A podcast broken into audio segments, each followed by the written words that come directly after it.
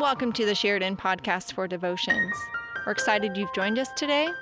Let this word enter your heart and may it inspire you for your week ahead.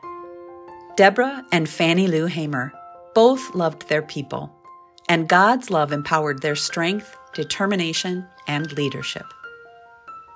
Judges 4, verses 4 through 10. At that time, Deborah, a prophet, wife of Lappidoth, was judging Israel. She used to sit under the palm of Deborah between Ramah and Bethel in the hill country of Ephraim, and the Israelites came up to her for judgment. She sent and summoned Barak, son of Abinoam, from Kedesh in Naphtali, and said to him, The Lord, the God of Israel, commands you Position yourself at Mount Tabor, taking 10,000 from the tribe of Naphtali and the tribe of Zebulun. I will draw out Sisera, the general of Jabin's army, to meet you by the Wadi Kishon, with his chariots and his troops, and I will give him into your hand. Barak said to her, If you will go with me, I will go. But if you will not go with me, I will not go. And she said, I will surely go with you. Nevertheless, the road on which you are going will not lead to your glory, for the Lord will sell Sisera into the hand of a woman. Then Deborah got up and went with Barak to Kedesh. Barak summoned Zebulun and Naphtali to Kedesh, and 10,000 warriors went up behind him, and Deborah went up with him. The stories we've learned throughout this summer worship series have been enlightening and often heart wrenching. In reading Deborah's story from Judges 4, verses 4 to 10, she could be tough on the outside, standing up for the Lord, and indeed, she was even called a prophet.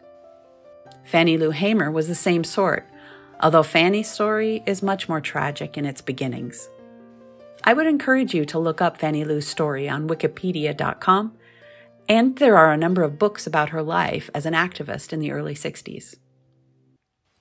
As Pastor Michelle began her message this weekend, she shared that both of these leaders show us how our God continues to walk with us and how God works through us. The world has experienced so many kinds of leaders, both good and bad.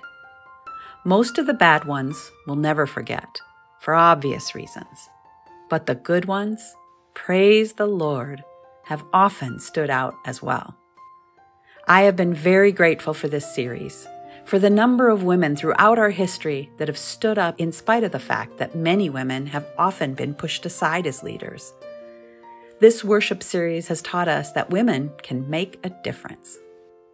Weren't you shocked to see that Deborah was both a prophet and a legal counsel?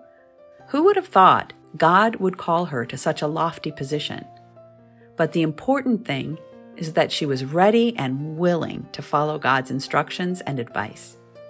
Her readiness to do God's will led others to follow as well, making some stand up to their responsibilities and others plain run for the hills.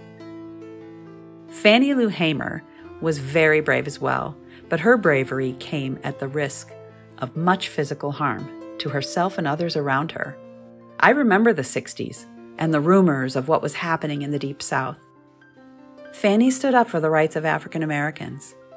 Time and time again, she was physically abused and mistreated for helping others, as well as herself, to fight injustice. But she continued to stand up. Standing up for oneself can be costly.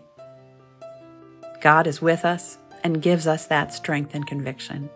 No matter what our struggles are in life, God can provide courage in that conviction, in which we can seek His guidance and, above all else, to trust Him for the outcomes.